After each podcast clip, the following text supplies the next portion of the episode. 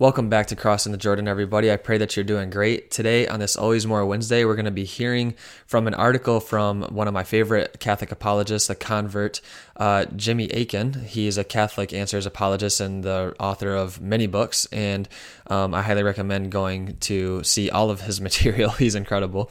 Um, today, we're going to be hearing from him from an article titled Why I'm Not Eastern Orthodox.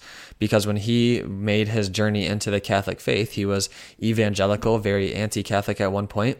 And um, when he started discovering the truth of the church and the truth of the teachings of Orthodoxy, he really had to consider if he's going to be Eastern Orthodox or Catholic. And so he went through this whole process of discerning all of that. And he wrote this article to describe um, that process. And it's really, really eye opening. So um, I'm not going to go through the whole thing in detail, so I'll just kind of give an overview, but I'll read the last part that I really want to talk about, which is more about on the papacy and unity. So he talked about um, in the, this first part of the article it'll be in the show notes he talks about how he converted from evangelical and then he you know was trying to decide if he should be orthodox or catholic and then uh, the first part he goes into he talks about word fights on how catholic and orthodox in uh, substantive substantively teach the exact like the exact same thing however it's just all these different terminologies. So he uses he goes through this this an example of how Catholics call um, the purifying um, cleansing before entering into heaven purgatory, whereas Orthodox has the exact same teaching, but they don't use purgatory as uh, you know describing that. They use more of an imagery of these toll houses on their road to heavenly glory. And so he sees like all these differences in terminology, but they mean the exact same thing.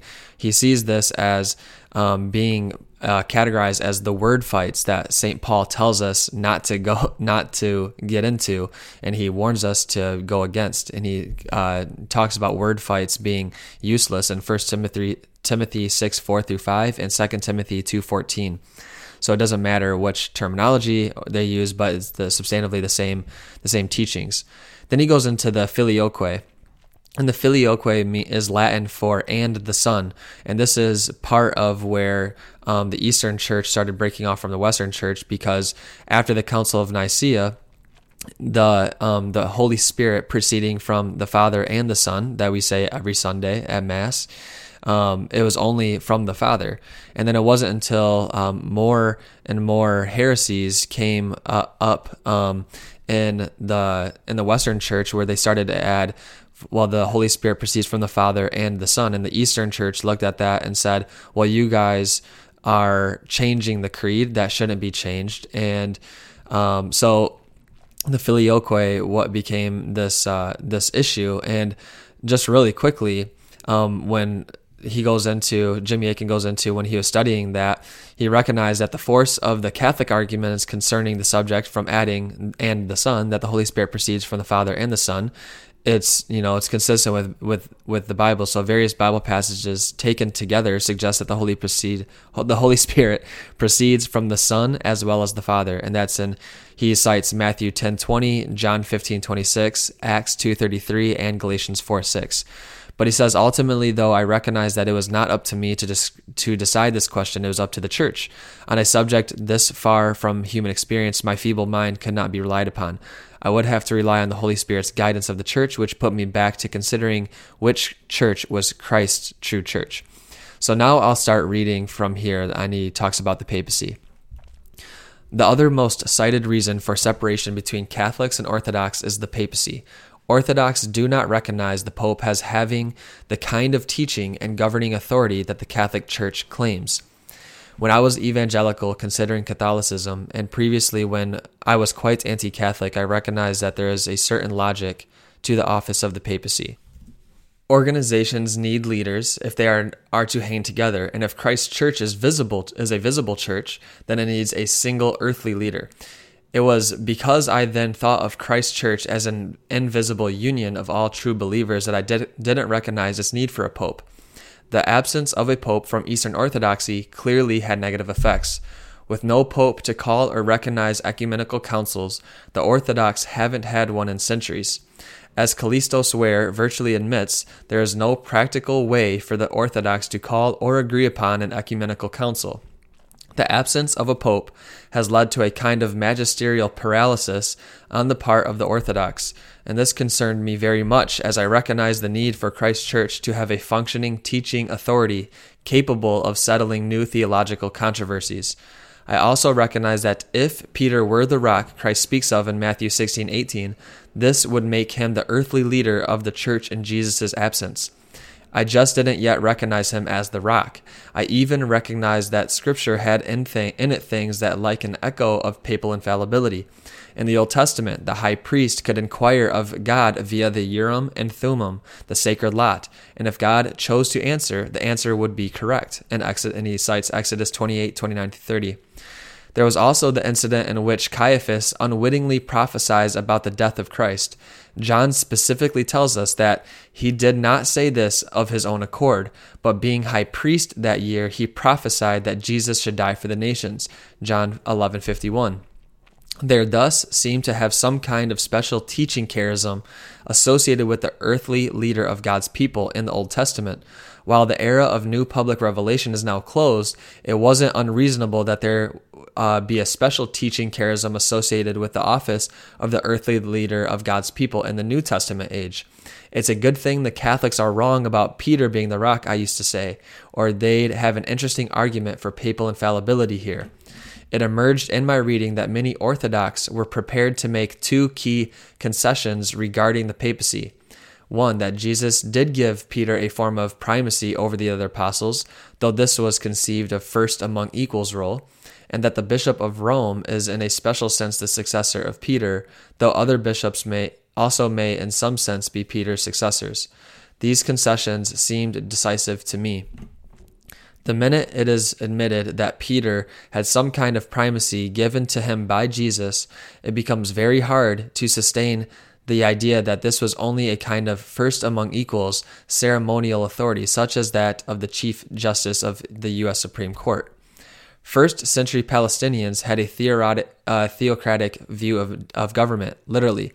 It was the first century Jewish historian Josephus who coined the term theocracy to describe the Palestinian Jews' belief that God was the king of Israel and his earthly leaders were his proxies. The political institutions the apostles were familiar with didn't have people who had figurehead positions. Rulers in the East were uh, strong men. If God gave you authority, he gave you authority. The early church certainly understood Christ's ministers as having authority over laity, and he cites Hebrews 13:17. And if Jesus put one particular minister over the others, it would be understood that he had authority over them. In answering the question of which of the apostles is the greatest in Luke 22:24, Jesus may have stressed the principle of servant leadership, uh, citing 22:25 through 27 and stressed that all the apostles would have authority in verses 28 through 30.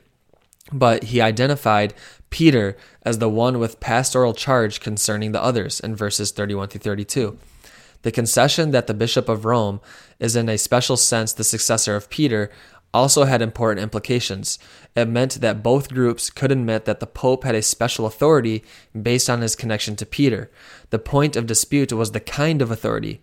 While it is understandable that people in the East would be more comfortable with a pope who had ceremonial role in presiding over the other bishops of the world, I had concluded that this kind of figurehead role was unlikely to be what Jesus gave Peter.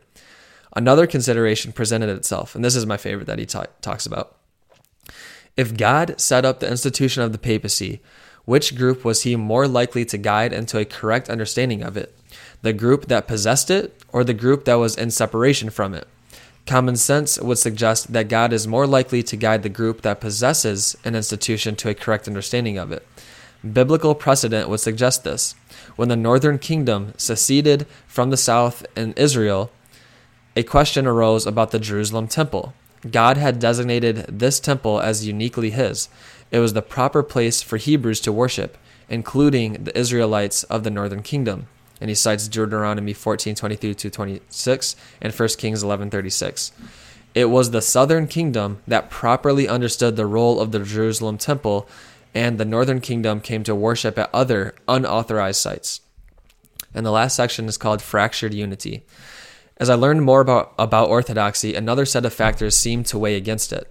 Both, both Eastern Orthodox and Catholics say the Nicene Creed affirmation that the Church of Christ is one, holy, Catholic, and apostolic. But which has the better claim to these notes? I couldn't say one was holier than the other.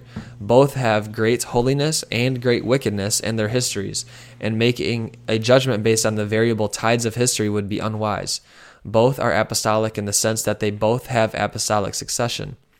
But the Orthodox communion has an issue when it comes to being one.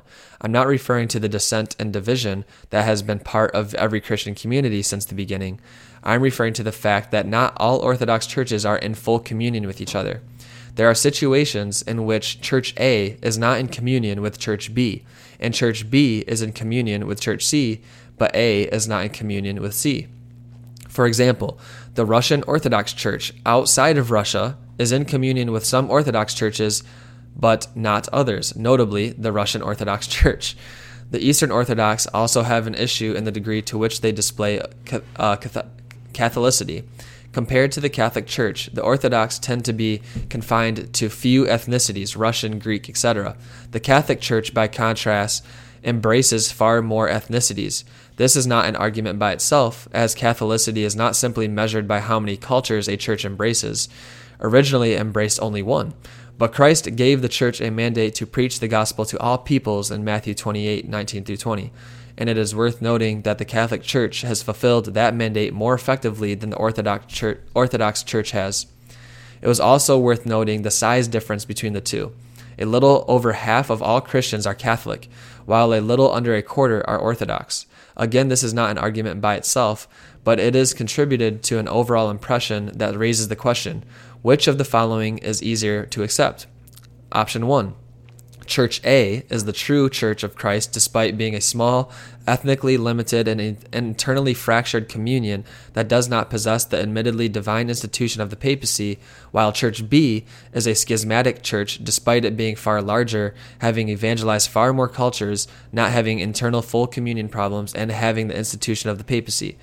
Or option two, Church B is the true Church of Christ, and it just mentioned characteristics are signs of God's providential guidance, while Church A is the body in schism. It seemed to me that it was easier to explain matters if matters if one accepted the second possibility, that the Catholic Church is the true bride of Christ and the Orthodox are, regrettably, in schism at present. It would be much harder to maintain that the Catholic Church is a false superchurch that dwarfs the true church.